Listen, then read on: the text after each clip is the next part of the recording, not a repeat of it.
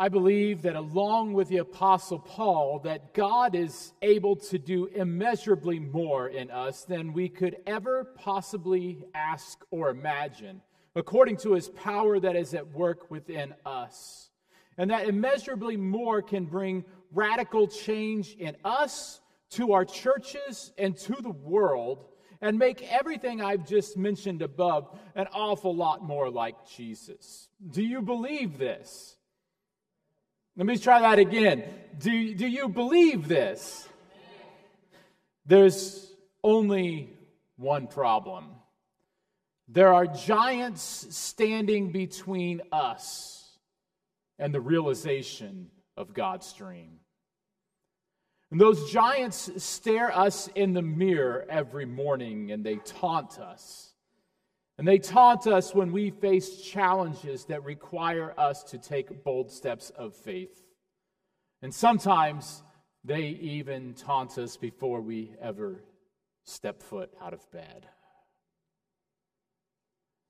We've been introducing our mission, vision, and values over the past month and we're going to go through them again. This group uh, of several uh, of our different leaders that got together back in the fall and helped comprise our mission, vision, values. And I'd like for you to say them with me. Our vision is only God can. And we've been hearing those stories, and we know that you've got a story too of what only God can do.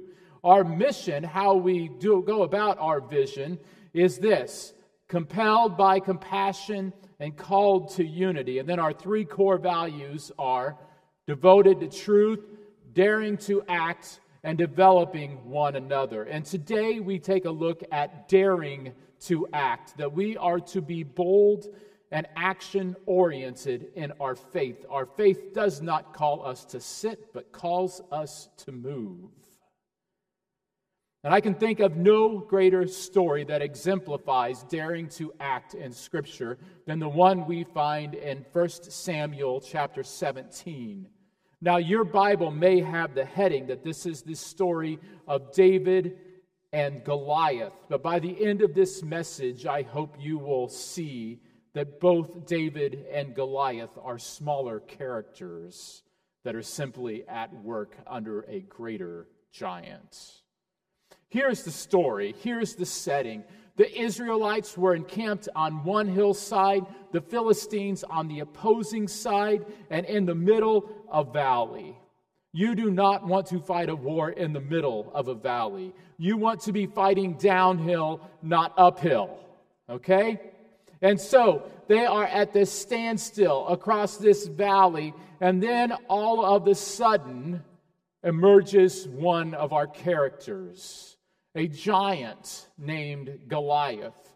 But the Bible doesn't just call him, in fact, it never calls him a giant. In verse 4 of chapter 17, we see that it calls him a champion named Goliath, who was from Gath, came out of Philistine. Uh, and uh, here he is. He was six uh, cubits and a span tall, which, if you're trying to convert that into metric, good luck. But what we understand here is that Goliath wasn't some awkward turtle tall being. He is defined as a champion. He is like Michael Jordan in the sense that he never lost a championship. Do you know how I know that he was undefeated? Because he was still alive. These were not basketball championships. This was fight till the death. Goliath was the GOAT. He was the greatest of all time, at least in that area, and here he stands undefeated on the hillside across from the Israelites. What I want you to know today is that the giant that you are facing in your life is a legitimate giant. The giants that we face together are legitimate giants. Goliath is a huge threat to the people. And the battles that you are facing, whether it be your financial situation or your relationship status or your health, all of these things are legitimate giants that can take control of your life in some way or another. It is legitimate for you to be stressed about them, or it is, it is human for you to be somewhat worried about them. they're legitimate. A few weeks ago, I announced that we were going to start supporting as a church Tyler and Amy Maxwell and their work with True International. It works with street kids. And in Nairobi, Kenya, and in Kenya alone, there are about 400,000 street kids, homeless children, and they sleep under overpasses. Some of them have mattresses, some of them sleep in gutters, some of them crawl up under the overpass to avoid being raped, beat, or mugged throughout the night. I've had the privilege of going over there several times. This is one of them. His name is John or Boniface or Macau. We're not sure exactly which is his original name. But Macau went on the street at the age of four. Can you imagine being homeless at the age of four? He battles every day for his provision. Sometimes that means he has to steal. Sometimes that means he has to lie. Sometimes that means he covers up the pain of being a homeless child, masking it by huffing glue. I think we'd all agree that the giants that stand between Macau and an effective life are huge, wouldn't you? And for those working with the street kids, the giants that they stand in trying to bring redemption to the lives of the street kids who know no other life but rejection and people looking down at them, those giants are huge as well.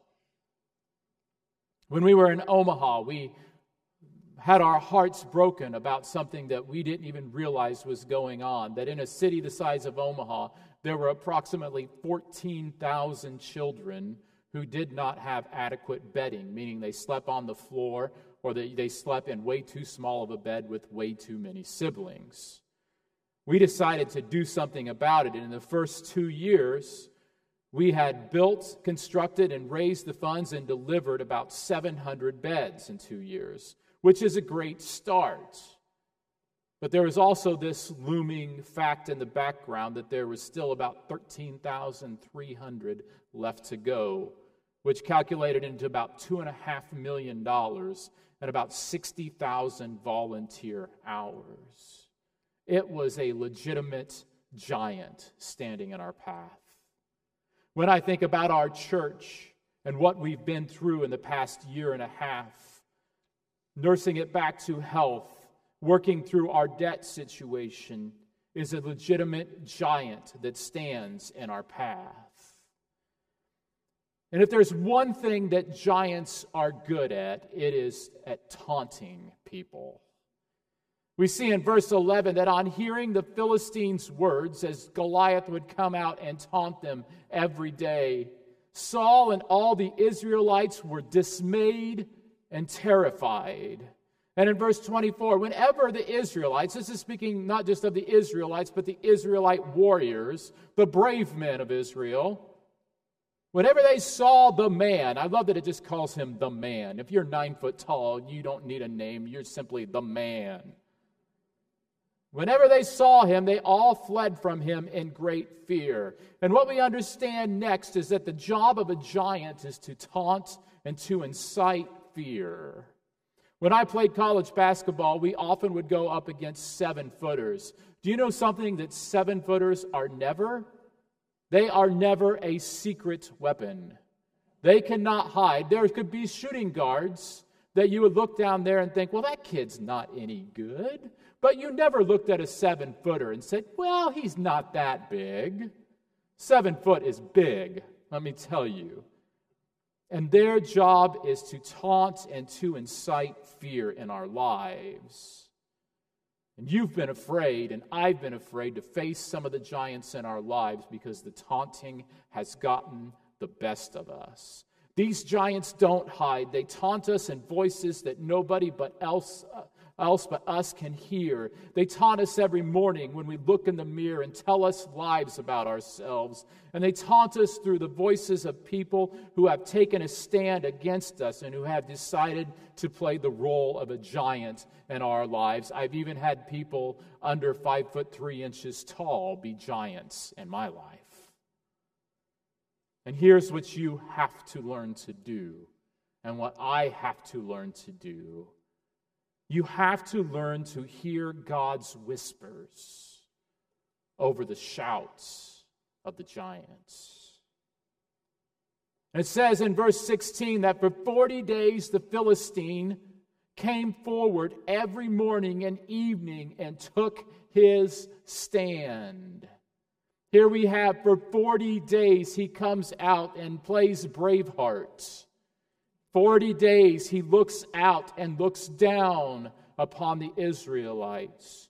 But that 40 days in Scripture is a hint for us. Because whenever we see the number 40 in Scripture, it's not merely factually telling us how many days it had been. Because 40 days in Israelite culture is considered to be a perfect period of time where God has been at work silently behind the scenes. And on day 41, he's about to do something big. And in the same way, what we have to recognize is that God had been doing a prep- work of preparation in the hearts of the Israelites and in the heart of David, even though David didn't know what was going on in the situation. And here's what we understand is that God prepares us for the perfect period of time. And I don't know how long your 40 days has been. Maybe it's been a week or maybe it's been years. But God has been preparing you for this moment to face your giants. David was prepared through lonely pastures while going and guiding sheep through places that helped him to grasp what the valley of the shadow of death is all about. And maybe you've thought that you've been on the back burner. Maybe you've thought you've been out in the sheep pasture instead of the battlefield, and maybe you're right about that. But the reality is is that does not mean that God has not been preparing you because he has been. And all these only God can stories that we've heard, and the only God can stories that you've yet to share, that we will get you to share at one point or another, they're worth sharing because they're stories of how God prepared you and how God showed up faithfully. So here's the background. David enters the story because he is the shepherd. His older brothers are all on the front lines of battle. And so David brings them roasted grain and cheeses to his brothers. You've got to love a guy who brings cheese to the party. And along the way, he sees all these scared warriors as he's going out to the front line to see his brave brothers.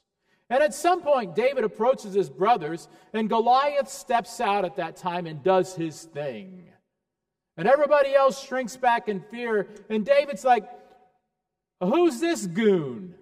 It's not in the Bible that it says that, but I, in my imagination, that's how it happens. And, and so David has defeated lions and bears and everything else. And so he asks the logical question well, like, who's going to fight him and what do they get if they defeat him?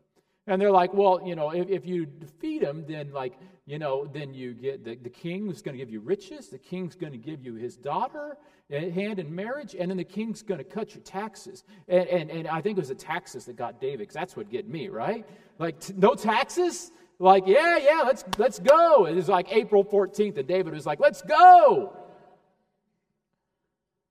And so David goes and talks to the king, King Saul, who remember, Saul was tall. I picture him at my height. Little pipsqueak David, little shepherd boy, comes in, and Saul laughs at him. Even though Saul was running in fear from the giant, here is the bravest of the brave, and Saul laughs at him and thinks, How could he ever bring a victory? Maybe there's people that laugh at you as well.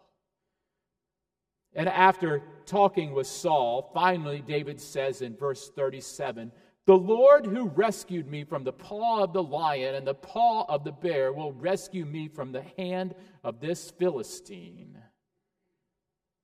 God has been preparing you to fight this giant all along by fighting smaller battles. Some of you feel like the smaller battles that you've had to fight, you don't know why you've been fighting them. I don't know why I've been fighting some of the battles I've been fighting either throughout my life. But the reality is, God's preparing you for something. God is preparing you for the greater giant. God is preparing you for what is in store for you. Here's my question How are you preparing for the big battle?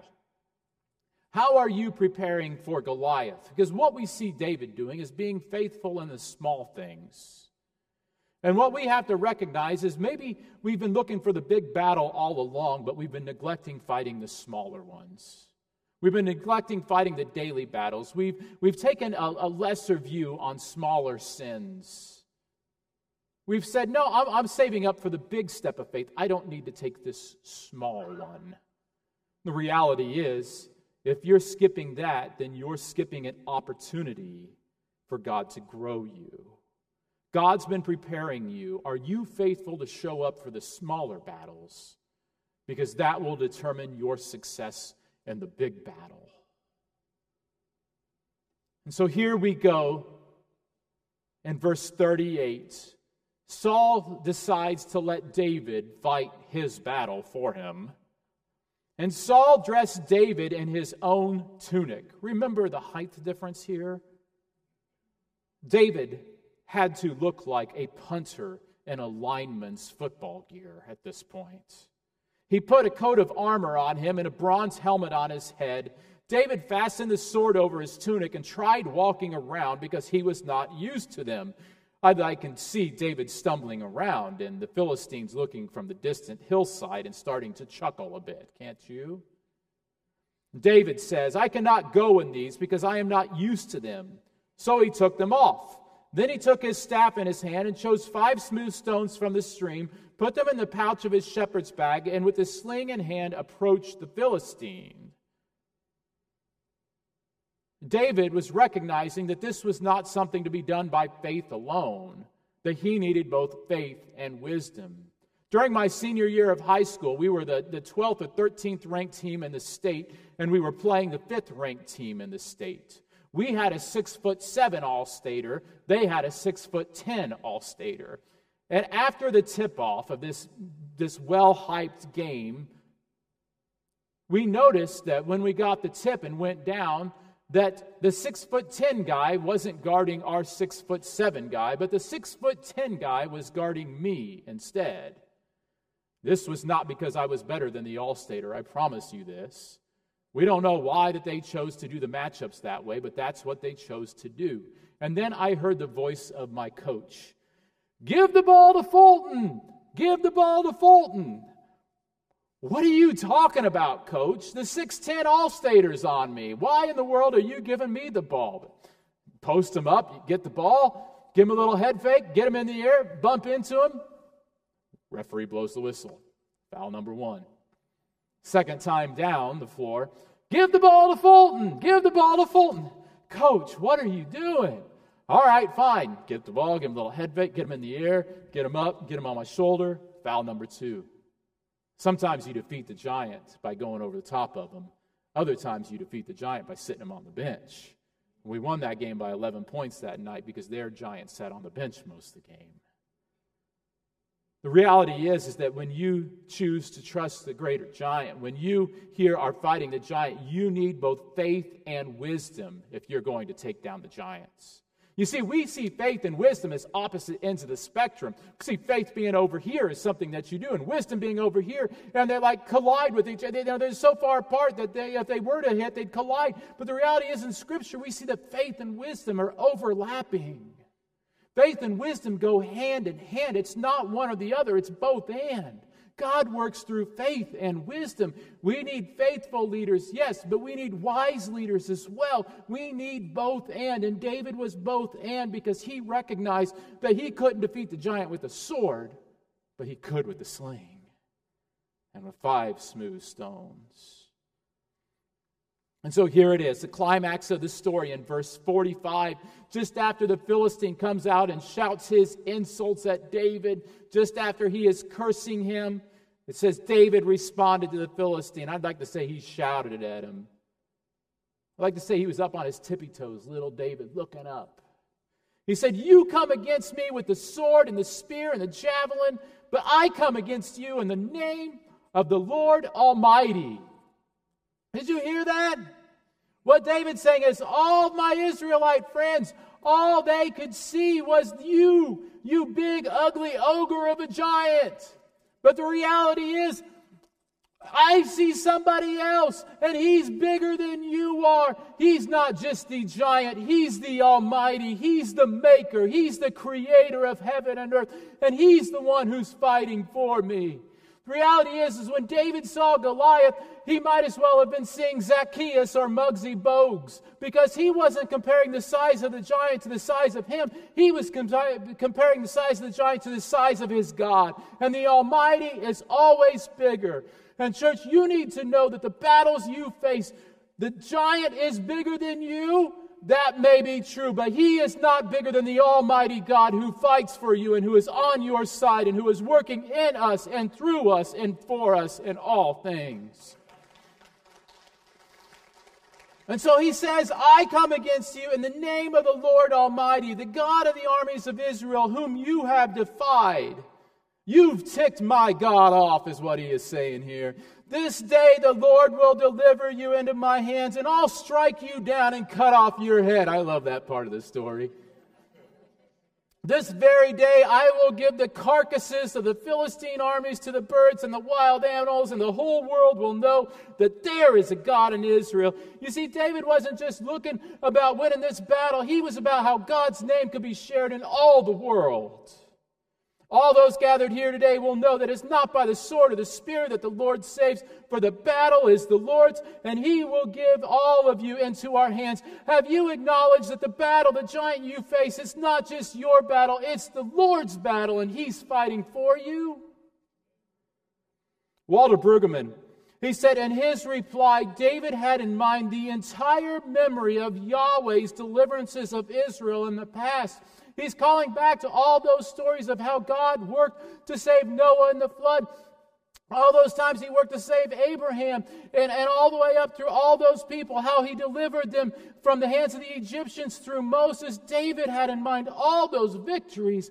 And the reality is, that's what we're doing when we're sharing those only God can stories.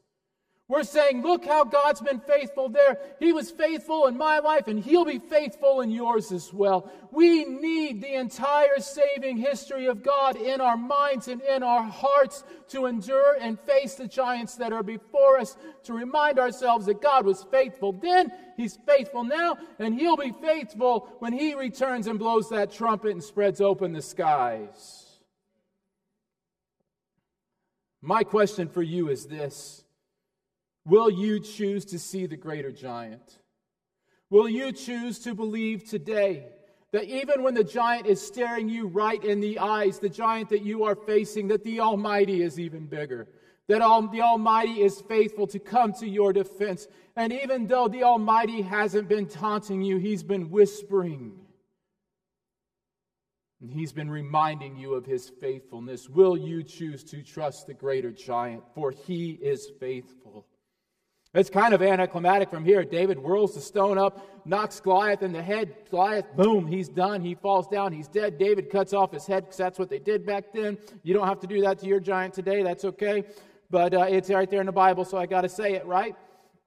And so, what we see is this is not the end of the story. Often we talk about David defeating Goliath, but this is how it ends. It says, When the Philistines saw that their hero was dead, those taunting Philistines, what did they do?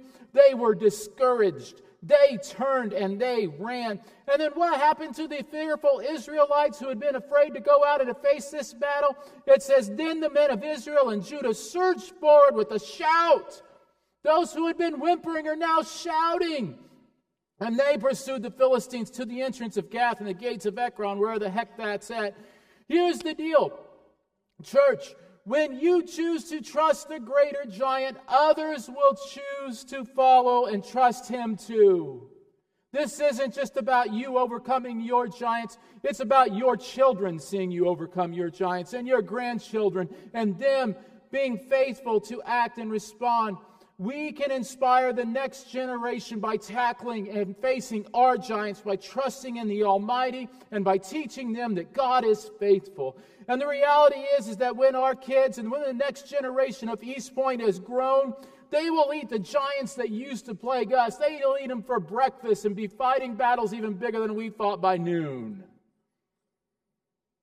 Will you choose to trust the greater giants? Because history does not remember the giant fearers, but it does remember the giant slayers. Which giant will you choose? Will you choose to be defeated and cowered by the taunts of those smaller giants, or will you choose to see that the Almighty is fighting for you and in you and through you? When Martin Luther took on the giant that was the corruption in the church and nailed those 95 theses on the Wittenberg door, he knew that the size of the giant he was facing was huge. But he also believed that the bigger giant, the Almighty that he was trusting in, when he said, I, Here I stand, I can do no other, it was because he was declaring that he was trusting the bigger giant. When Abraham Lincoln decided that 300 years of slavery was more than enough, and even though it would eventually cost him his life, he knew he was taking on a major giant. But he knew there was a greater giant who made it quite evident that all men are created equal and that they are endowed by their Creator with certain inalienable rights, and he chose to fight that giant that was standing between him and our nation and equality. When Rosa Parks made that decision to sit, I want to be clear, she may be the only person in history who took a stand by sitting.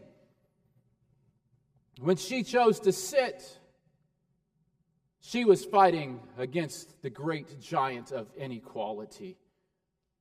Do you remember Rosa Parks' greatest quote? No. I mean, that's it. That's the quote. Literally, what she is known for is saying, No, I will not get up. And yet, her story inspired others to face the giants of inequality and to stand strong, even if it meant simply sitting. She chose to trust the greater giants. When Jesus faced the biggest giants that we know, sin that has held every one of us hostage, and death, the thief of life, he humbled himself and trusted that his giant father, the Almighty, was bigger than those two impostors. And through his act, God washed our sins away and rose Jesus up from the grave. The hope that we now have that those wannabe giants have been defeated. And Paul, the Apostle Paul used to be a great giant against Christians himself before he met that true giant on the Damascus Road. And when he met that giant, the Almighty, it gave him the courage to proclaim that that great giant known as Caesar was really no giant at all compared to our giant God. That even when Paul was in prison and about to have his life taken by the forces of Caesar, he was able to stand and proclaim that there was a bigger giant than Caesar and to look death in the eye and taunt it by saying, Where, O death, is your victory? Where, O death, is your sting? It was not even a choice as to which giant is the biggest. Our God is the Almighty. He towers over every giant that we face. And he dares us to act. To act in faith, knowing that He is the Almighty, that He is faithful to do what only God can do, that He is the only giant who should dominate your life's story. And so, church, I implore you today to choose the greater giant to choose the Almighty who has already been fighting through all history for you and for me, to choose to fight your battles not in your own strength, but by looking to the Almighty who was with you, just as he was with David, just as he was with Jesus, just as he was with Paul, and just as he has been with this church from day one. Because in the end of the story, the Almighty always wins because our giants always fall dead. But our giant stands to life. Choose the greater giant. Our God is faithful, and He is with you even when He is silent. Your giants will fall because the one giant has overcome everything, and we can trust in Him. Almighty, we look to you as the one who has defeated sin and death, the one who is faithful in the midst of our story. God, we recognize that the giants that we face are legitimate, God. They, they have some, some major strongholds, that they are big enough that only you can defeat them, and that's okay. Because, God, we don't waller in despair, but we look to you and know that you are faithful and that you are good. So, Jesus, we look to you. We look to the Almighty and we trust in you, knowing, Jesus, that you have gone before us, conquering sin and death, and you're still at work. Holy Spirit, we pray that you encourage us. Give us courage to face our giants by looking to the Almighty. We ask it in Christ's name. Amen. Hey, as we wrap up the service today, I want to let you know about a few things that we have going on. Uh, first, I want to give you a budget update. We've been giving you a budget update once a month. Again, our must have budget is at 61.7 a month. Uh, and our target goal is just over 70,000, 70,833. Uh, our actual giving in January was at 62,207. Uh, so that does get us uh, a closer to that must have. Right now, we're about 13,338 below our must have budget. The good news is, is we are still in the black as of right now. Uh, because we've just done everything we can to cut spending and in the middle of this pandemic and everything else. Now the bad news is, is we need to gear up for the fall when we really reopen, when we see so many faces starting to come back, when we can get back at it post pandemic. Uh, so that there's good news and bad news in that. The reality is, is, we just want to keep it in front of you and keep you praying and keep you informed, uh, so that uh, so that you can be giving and praying both.